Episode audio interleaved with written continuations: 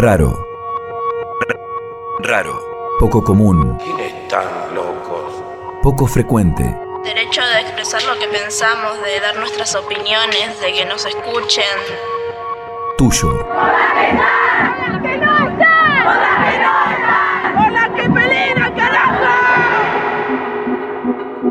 Raros.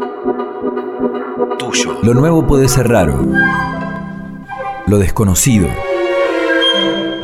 Los sueños. Yo que nací con mi idea, Crecer. yo que nací sin poder, Nacer. yo que luché por la libertad, pero nunca la pude tener.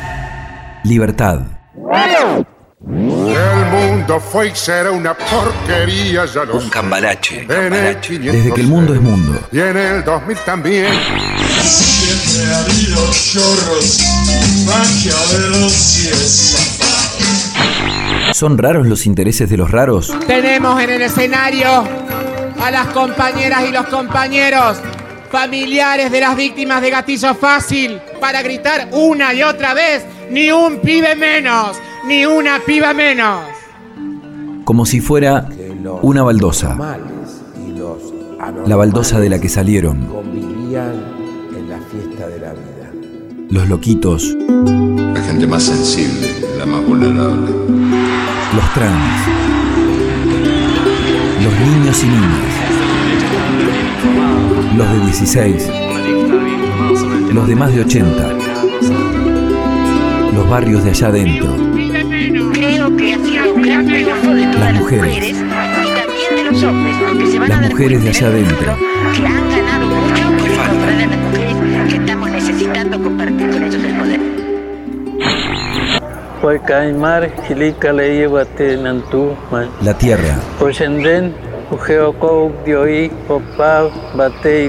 Retan, Guita. Los antiguos dueños de la tierra.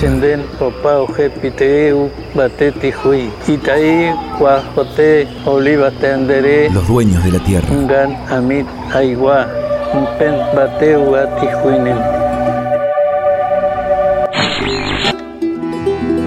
La educación. La sexualidad. La educación y la sexualidad.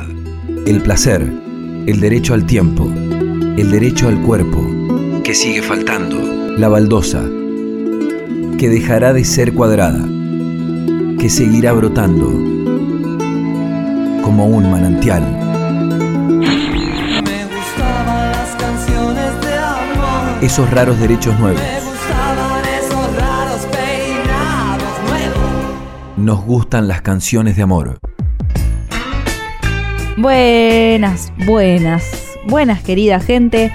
Pasen a otro programa de nuestro ciclo, esos raros derechos nuevos. Enviamos esta señal desde la radio de la Universidad Nacional de Entre Ríos para todas las radios universitarias del país. Y estamos muy contentos por eso. Felicidad. Venimos haciendo camino en la agenda de derechos y hoy nos toca seguir en terreno originario. Desde este programa intentamos pasar nota de nuestras más hermosas conquistas de derechos, aunque esa palabra sea bastante colonizadora, ¿no?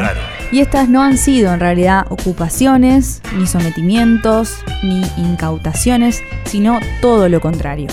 Los derechos de las diversidades, sean minorías, mayorías, ciudadanías en general, son reconocimientos de parte del Estado, ese lugar en el que se supone que tenemos que entrar todos y todas, y la mayoría de las veces son reconocimientos tardíos. Raro. En el caso de nuestros pueblos originarios, son restituciones de derechos las que exigimos y hemos exigido, porque como venimos pensando desde el programa anterior, nos hemos construido como nación argentina en estos 200 años, negando, asesinando y despojando de sus derechos a quienes vivían en este territorio. Los de vivir. Muchos de miles de años antes que la llegada de esos barcos de los que decimos que bajamos los argentinos. Así de hermoso. Hoy vamos a seguir en nuestro peinado más nuestro, pero en uno particular. Nuestro peinado de hoy es originario y patagónico. Es mapuche. Esos raros derechos nuevos.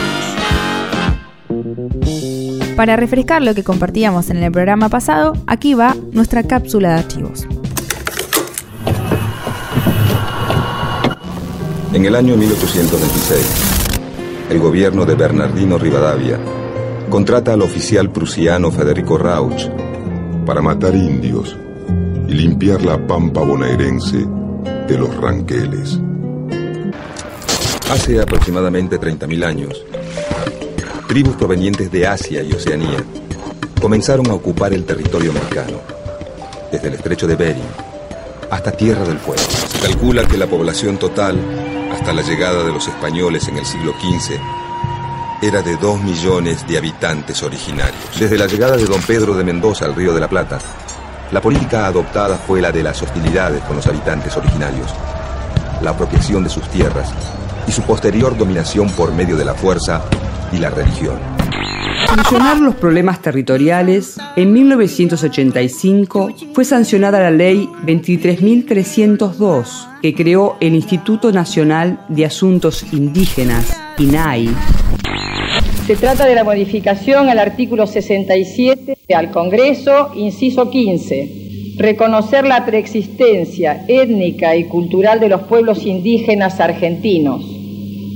Garantizar el respeto a su identidad y el derecho a una educación bilingüe e intercultural. Reconocer la personería jurídica de sus comunidades y la posesión y propiedad comunitarias de las tierras que tradicionalmente ocupan.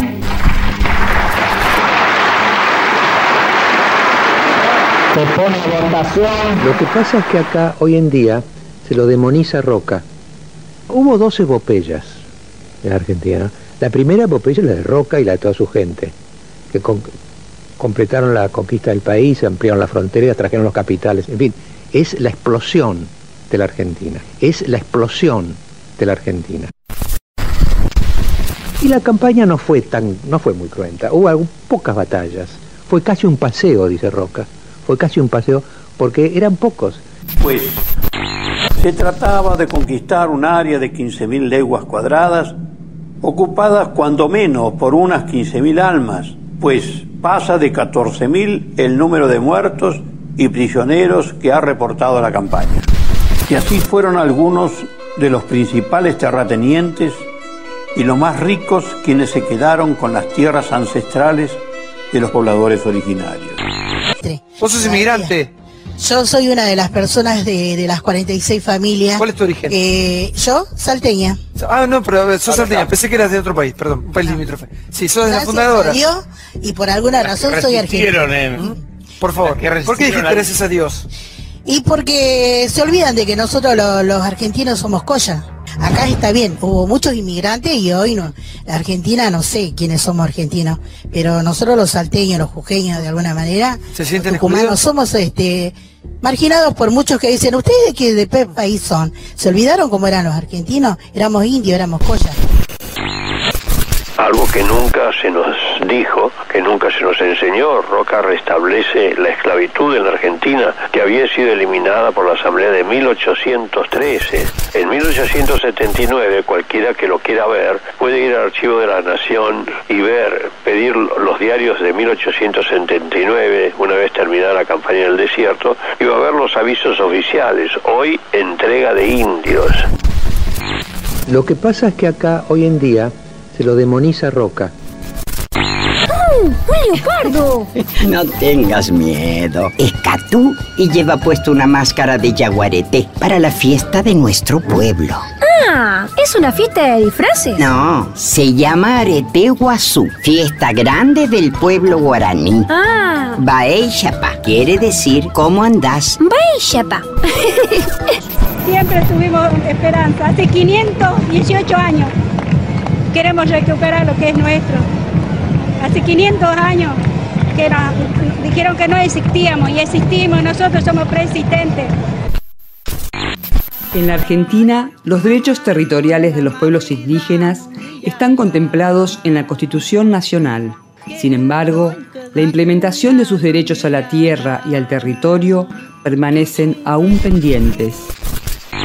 Ahora nos ocupamos del canal eh, Walkintum TV, es el primer canal mapuche que ya comenzó a funcionar en la ciudad de Bariloche. Para nosotros esto es un momento histórico para no solamente para el pueblo mapuche, eh, para el pueblo, los pueblos originarios de la Argentina, al incluir la propuesta de la inclusión al derecho a la comunicación con identidad dentro de lo que es la nueva ley de medios.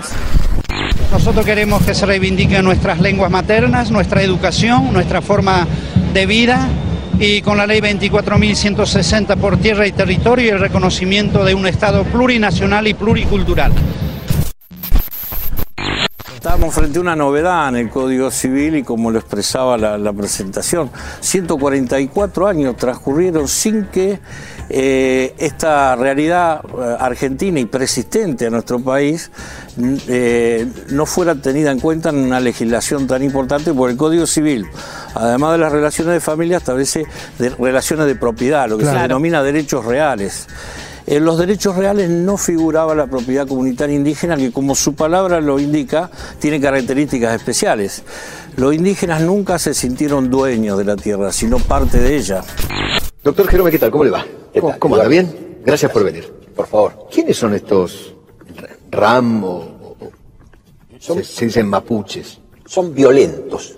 En- Como primera medida son violentos, no importando qué son. Pero si a eso le sumamos que además de violentos, están representando una causa que no tiene ningún derecho a nada, más que a vivir, a desarrollar sus tareas como cualquier hijo de vecino que ha nacido o que está viviendo en la Argentina.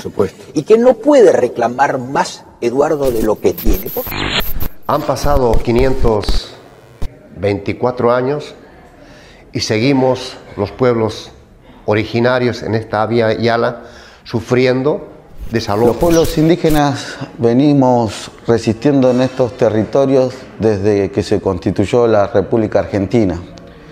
Defendemos nuestro suelo, nuestro aire, nuestra agua, nuestro sol. A partir de estos tiempos, nosotros reclamamos por nuestra cosmovisión, por la pertenencia a uno de los elementos que genera vida, que es la tierra. Es aquí donde el Estado argentino tiene que con- reconocer nuestros derechos, tiene que reconocer nuestros territorios. Por la paz y dignidad de nuestros pueblos, no a los desalojos de nuestros pueblos indígenas. Señores legisladores, nuestro futuro está en sus manos. Sí a la prórroga de la Ley 26160. Señores diputados, exigimos la inmediata aprobación de la prórroga de la ley 26160 por cuatro años. Esta aprobación es en defensa de los derechos colectivos, humanos, territoriales de los pueblos indígenas.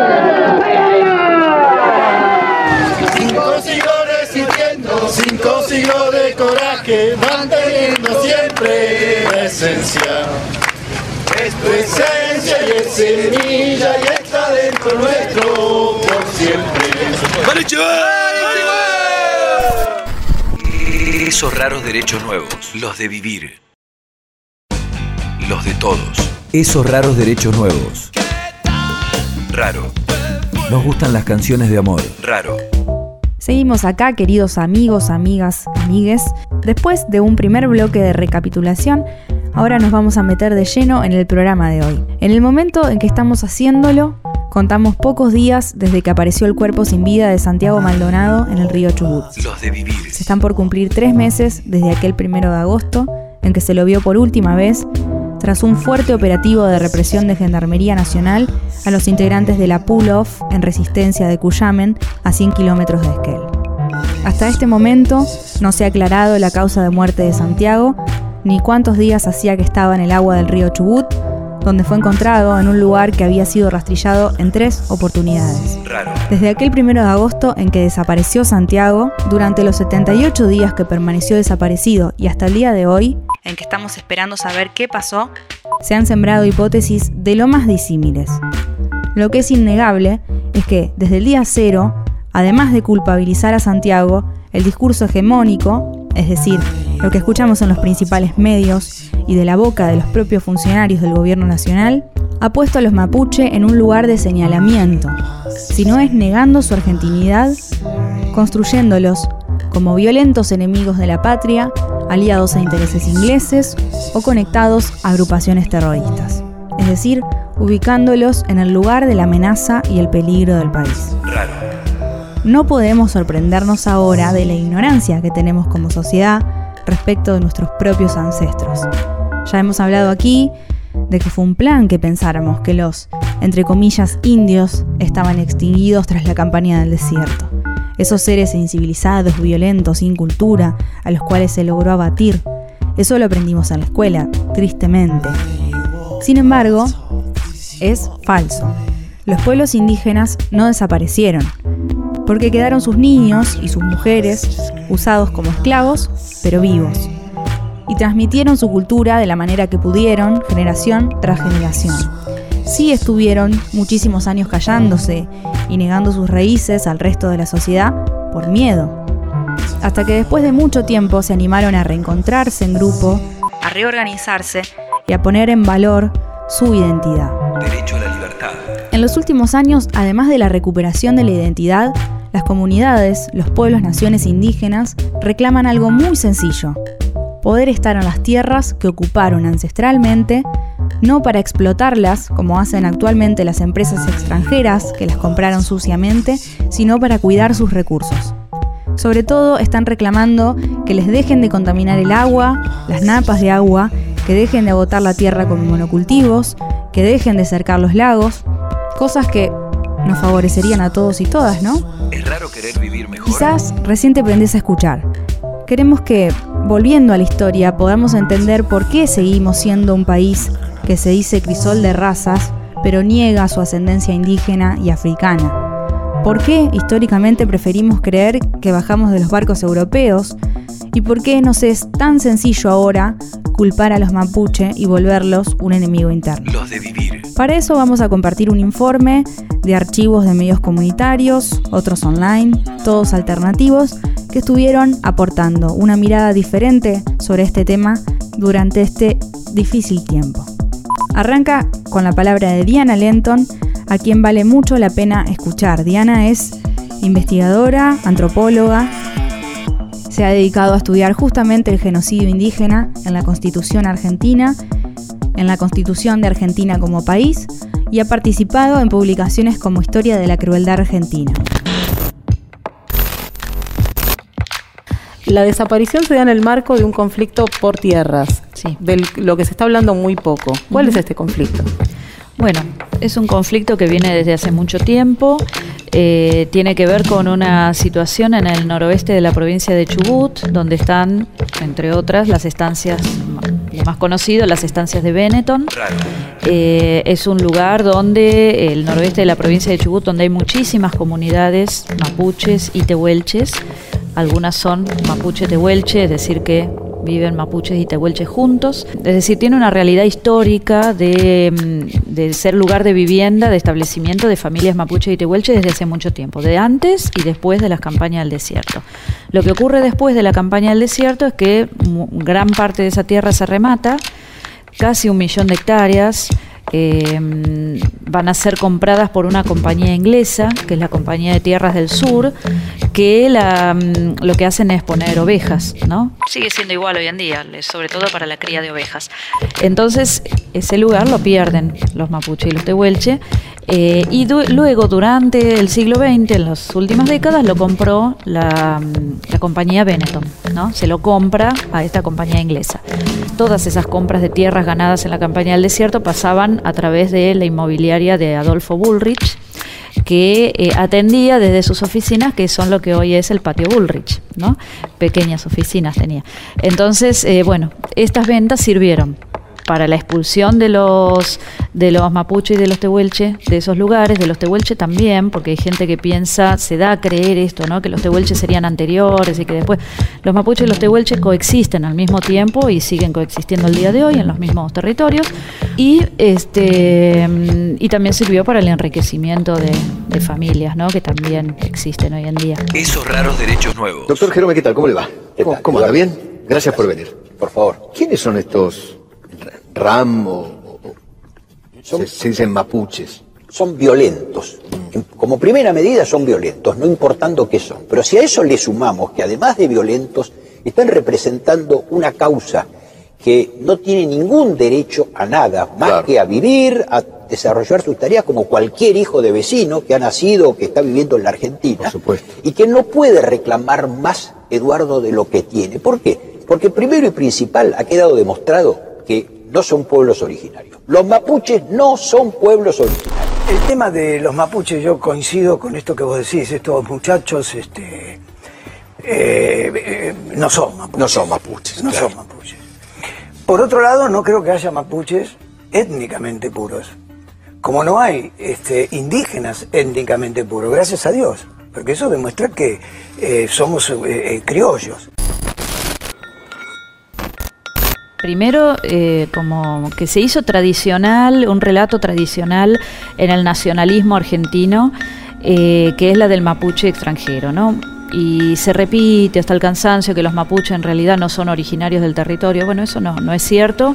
Eh, hay muchísimas crónicas y documentos de sacerdotes, comerciantes, militares, argentinos y extranjeros que recorrían la Patagonia y que contaban con quienes se iban encontrando y se iban encontrando con los loncos, con los caciques, eh, mapuches y tehuelches que estaban habitando la Patagonia. Es decir, no, no es cierto que vienen de Chile. Lo que sí hay es una presencia, tanto en, Chile como en Argentina, de población mapuche, que en Chile es más abundante.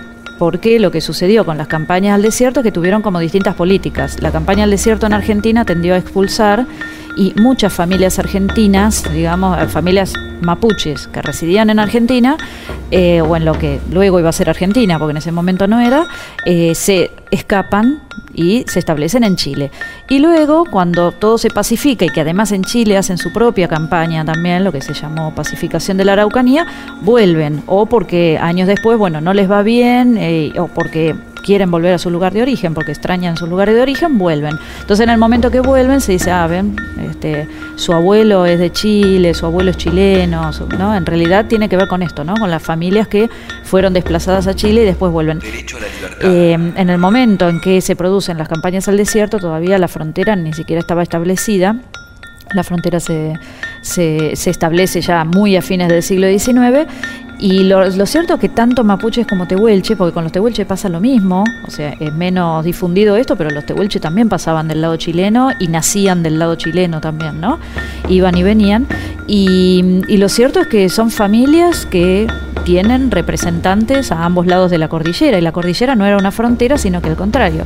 Es el lugar donde están las fuentes de agua, donde están las fuentes de recursos, es, es el lugar que más, digamos, se explotaba económicamente, es el lugar donde vivían y es un lugar de encuentro, no es un lugar de, de separación de familias, ¿no? Entonces, eh, no tenía sentido establecer una frontera y decir, bueno, estos son chilenos y estos son argentinos. Eso es una lectura posterior cuando se establece la frontera y quedan divididos por la mitad, como pasó, digamos, en otros territorios coloniales, como ha pasado en África. El jefe, de alguna manera ideológico de esto no es Walla, es un tipo que está en Bristol, en Inglaterra, se llama Claro. Mariqueo. Este, ¿Argentino? ¿Cómo? Ese, ese mari- Ese mariqueo. ¿Es argentino? eh, no, es chileno. Ah, chileno. Es de chileno, él huye de Chile con el golpe de Estado del 73, viene a la Argentina, estudia, luego del golpe de Estado del 76, se va a Inglaterra y vive en Bristol. Si Inglaterra sostiene o no sostiene económicamente a esta gente, yo lo desconozco. Lo que yo no tengo duda es que a esta gente lo sostiene la izquierda mundial. ¿Quién financia la RAM? Bueno, atrás de la rama hay una eh, organización inglesa que, que es, la, pri- es la principal aportante de, de RAM. ¿Una organización inglesa financia el RAM? Sí. ¿Y, y en Inglaterra? Sí, sí. Y ¿Por qué? e- Eso está, lo dice con una completa seguridad. Sí, sí, total seguridad. En realidad, esta, esto que reflotó la ministra eh, no es un trabajo de inteligencia que hayan hecho, sino que, bueno, es una, una cuestión que surgió en algún momento que alguien subió a Internet y que se, se repite en páginas de Internet de difusión. Entonces, si uno googlea, enseguida salta que es, es una ONG, una fundación que existe en Londres, donde uno de los directores es un mapuche, nacido en Chile, eh, de apellido Mariqueo, que es un apellido muy común en- entre los mapuches, y, y que es un exiliado. Y esto tiene que ver con que a veces no se entiende que a los pueblos originarios los atraviesan los mismos procesos históricos que a todos los demás. Entonces, ha habido mapuche, com, collas, eh, mocovíes y de todos los pueblos de Argentina y de otros países de Latinoamérica que han sufrido la represión durante la dictadura y hay gente que se tuvo que ir. Y hay gente, tenemos eh, líderes indígenas desaparecidos, líderes que han estado muertos, eh, y eso desde el siglo XIX hasta ahora. Entonces, en este caso, este mm, dirigente mm, de apellido Mariqueo que, que vive en Londres es un señor que se tuvo que ir de Chile durante la época de Pinochet, que se estableció en Londres, como muchos que fueron a parar a Europa, a Estados Unidos, a otros países de América, y que en ese lugar fundó esta organización, que es una organización de apoyo mutuo, como fundan muchas veces los inmigrantes eh, que van a vivir a otros lugares y que se reúnen para apoyarse mutuamente y además para difundir lo que pasa en sus lugares de origen, cuando se han tenido que ir de sus lugares de origen por persecución política. Que, que sean, pero no es una organización financiera, no es un banco, no es una entidad que tengan fondos, es simplemente una, una ONG de, de apoyo, como hay tantas ¿no? de, de militancia. Por supuesto, es para darle, digamos, a la- al público elementos para que piense que hay una conspiración internacional y que entonces está bien reprimirlos, ¿no? Como eh, cuando se dijo que eran chilenos, entonces que lo interesante es que el autor, en especial, de este argumento de que los mapuches son chilenos fue Estanislao Ceballos. Fue el primero que lo puso por escrito y Estanislao Ceballos es el que armó el proyecto de extensión de la, de- de- el proyecto de- de- del ministro de Guerra Roca en 1878 para eh, gestionar el empréstito privado que financiara la campaña del desierto, ¿no? Y le pide a, a Estanislao Ceballos que le escriba una fundamentación. Y Estanislao Ceballos escribe un libro, así, que se llama La conquista de 15.000 leguas, que es donde él pone que los mapuches, los araucanos, le dicen en ese momento, los araucanos son chilenos y que por lo tanto está bien hacer la guerra contra ellos y que hay que expulsarlos, ¿no? Esos raros derechos nuevos, los de vivir. Me gustaban las canciones de amor. Esos raros derechos nuevos. Me gustaban esos raros peinados nuevos. Nos gustan las canciones de amor. De amor. Raros, tuyo. Lo nuevo puede ser raro. Raro. Lo desconocido. Esos raros derechos nuevos. Seguimos amigos, nuestro raro peinado de hoy es mapuche. Sí, y bien que lo amerita el escenario actual. Hemos estado escuchando en el bloque anterior el análisis de la antropóloga Diana Lenton, que es una investigadora del genocidio y de las políticas indigenistas, en una entrevista en Canal Abierto. Y además escuchamos archivos de programas que se emitieron desde la desaparición de Santiago Maldonado, cuestionando, como escuchábamos, el origen mapuche, su legitimidad y construyendo una figura amenazante de la comunidad. Habrán reconocido seguramente algunas voces, como por ejemplo la de la propia ministra de Seguridad, Patricia Bullrich. Raro.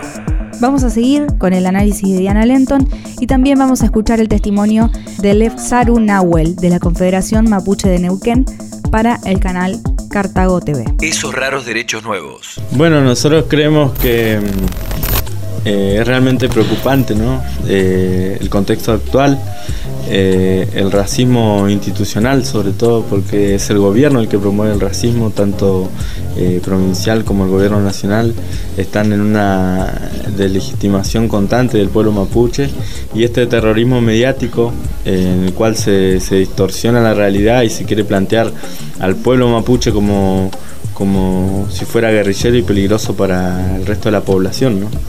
este, en estos momentos que gobierna la élite, la oligarquía que promovió la conquista del desierto y que se benefició eh, de todos los golpes militares de la conquista del desierto y de cada una de las tragedias que le tocó vivir al pueblo argentino, es más claro que nunca la intencionalidad, eh, no solamente de- del negacionismo histórico, sino de eh, ponernos en el centro de la escena como un enemigo público. Creemos que también la intención es legitimar la represión y los desalojos que hasta el momento no han podido ejercer. ¿no? Y yo creo que tiene que ver con una política favorable a la represión.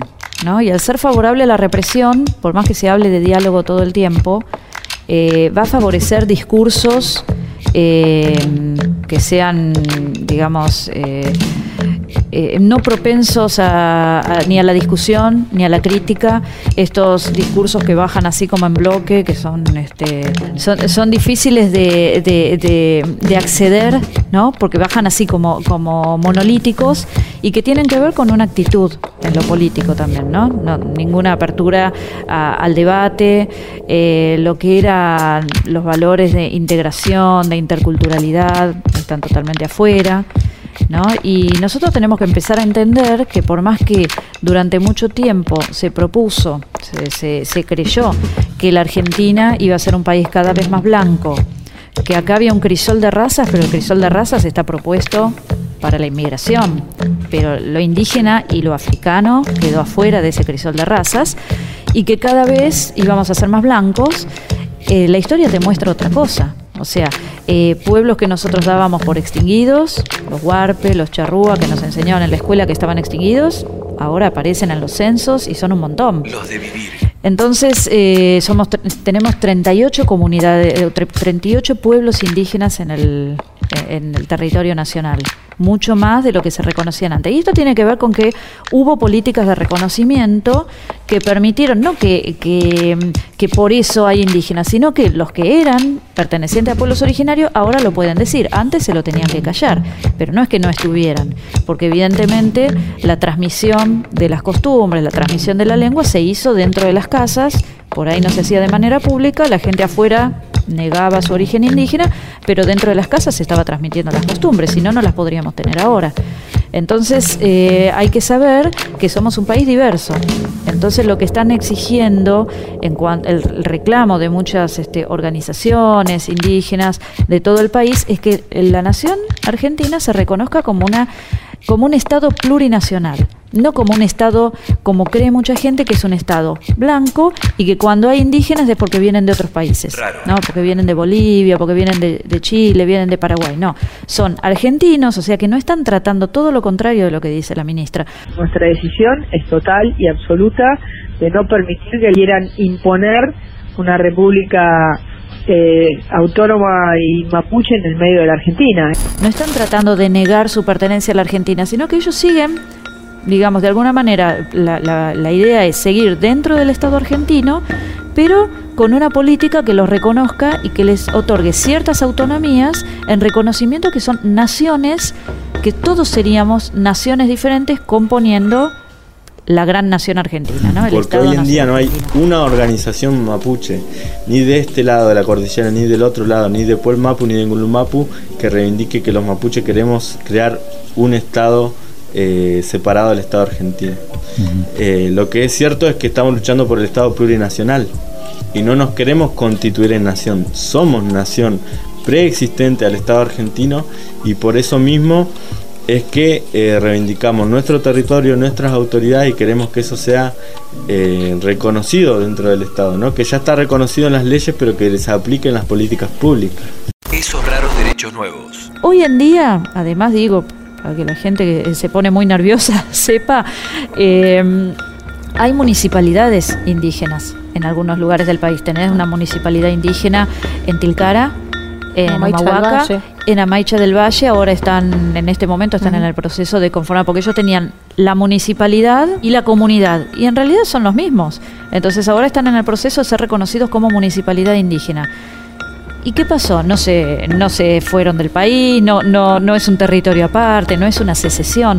Son simplemente eh, formas de, reconocer ciertos derechos para poder convivir, ¿no? Como dicen eh, al- algunas organizaciones, para poder seguir conviviendo en la diversidad, en el respeto, porque cuando vos no le tenés respeto al otro, lo aplastás, lo podés aplastar por cierto tiempo, pero el conflicto sigue ahí.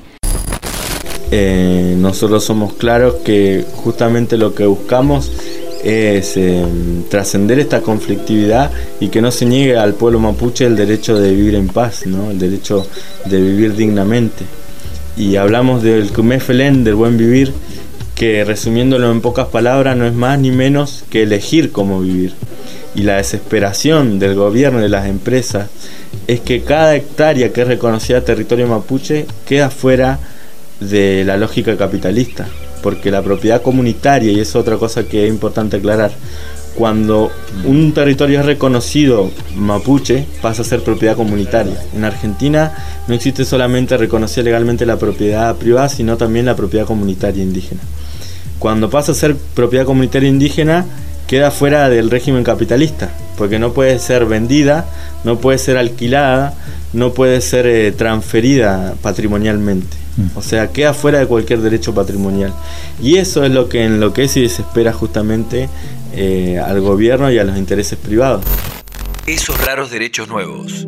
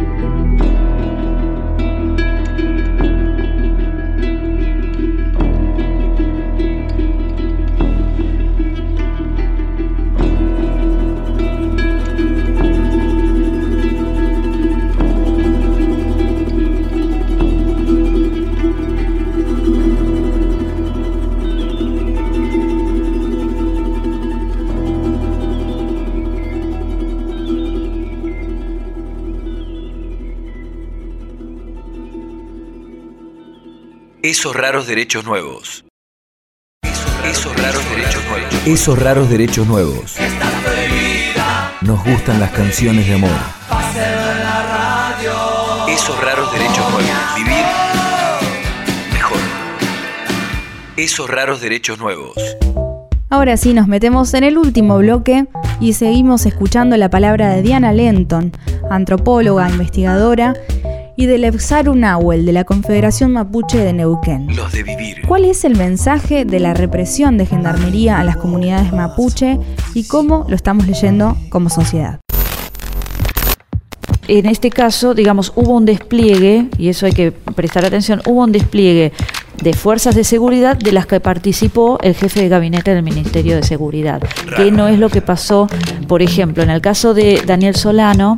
Daniel Solano es un, un muchacho salteño que estaba trabajando en la industria de la fruta en Río Negro y había pedido, no sé si no, lo tengo bien, pero si un aumento de sueldo, o sea, estaba reclamando por alguna cuestión y bueno, ese parece que fue su pecado, desapareció con probada complicidad policial, ¿sí? lo, estaba en un lugar, lo chuparon y está demostradísimo por todos lados que es con complicidad policial y con complicidad del Poder Judicial y del Poder de Gobierno que no terminan de hacer las investigaciones que hay que hacer. Incluso hay un lugar donde se sospecha que está el cuerpo y que no lo están revisando porque no sé qué están esperando.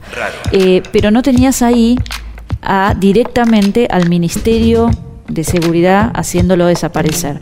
Sí tenés fuerzas de seguridad de la provincia, ¿no? Y que es también lo que ha pasado en otras eh, comunidades mapuche donde han desaparecido mapuches, que todavía al día de hoy se están reclamando, en Río Negro. Eh, en Chubut también pasó algo por el estilo.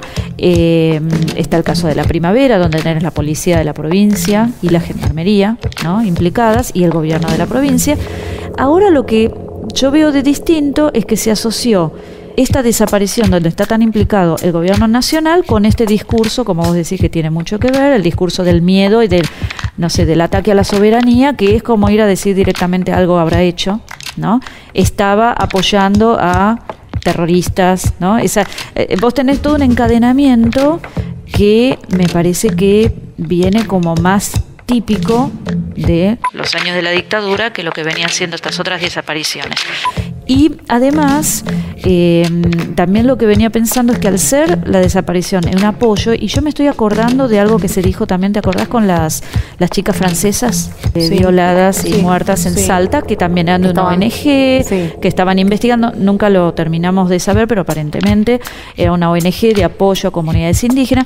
O sea, lo que también te está diciendo esta desaparición es que los apoyos, y yo no tengo ninguna duda, que cuando la policía o gendarmería, la gendarmería, ve al muchacho blanco que saben que está, o sea, con más bronca también lo van a agarrar, ¿no?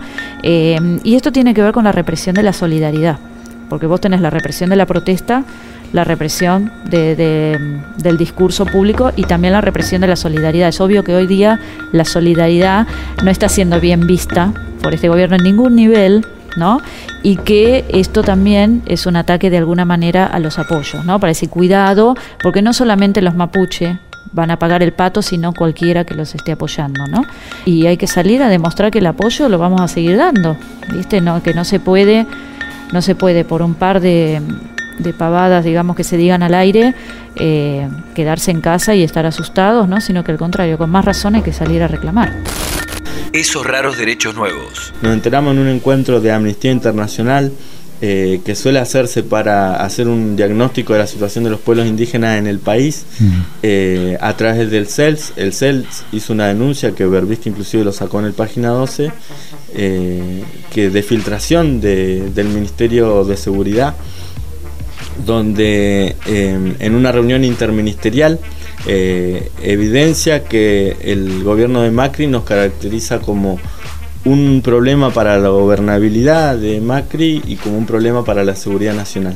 Y en eso traza un plan de acción muy concreto que habla eh, de la intervención de las fuerzas represivas federales, tal el caso de Gendarmería, de la acusación de delitos federales para ser encuadrado dentro de la ley antiterrorista, de este, la Policía de Seguridad Aeroportuaria, eh, eh, digamos, enmendada a, los, a la inteligencia hacia el pueblo mapuche, y de la intervención fuertemente del gobierno nacional para descomprimir los eh, conflictos que las provincias no han sabido resolver.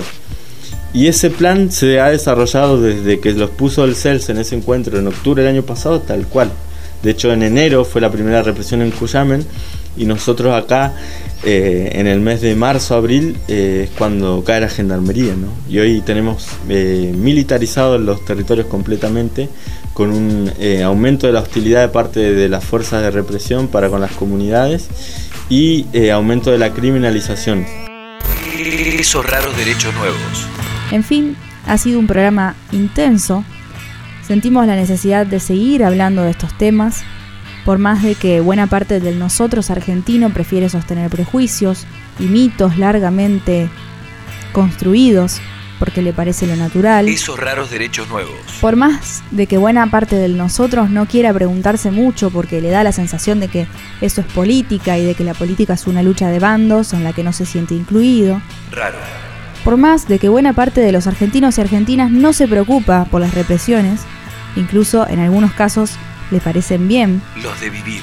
Humildísimamente desde este programa quisimos anteponer los argumentos que dan las investigaciones de nuestras universidades públicas, el análisis histórico, antropológico y el testimonio de las propias comunidades en oposición a la cobertura de los medios masivos para poder entender con mayor profundidad por qué la cuestión indígena nos compromete a todos.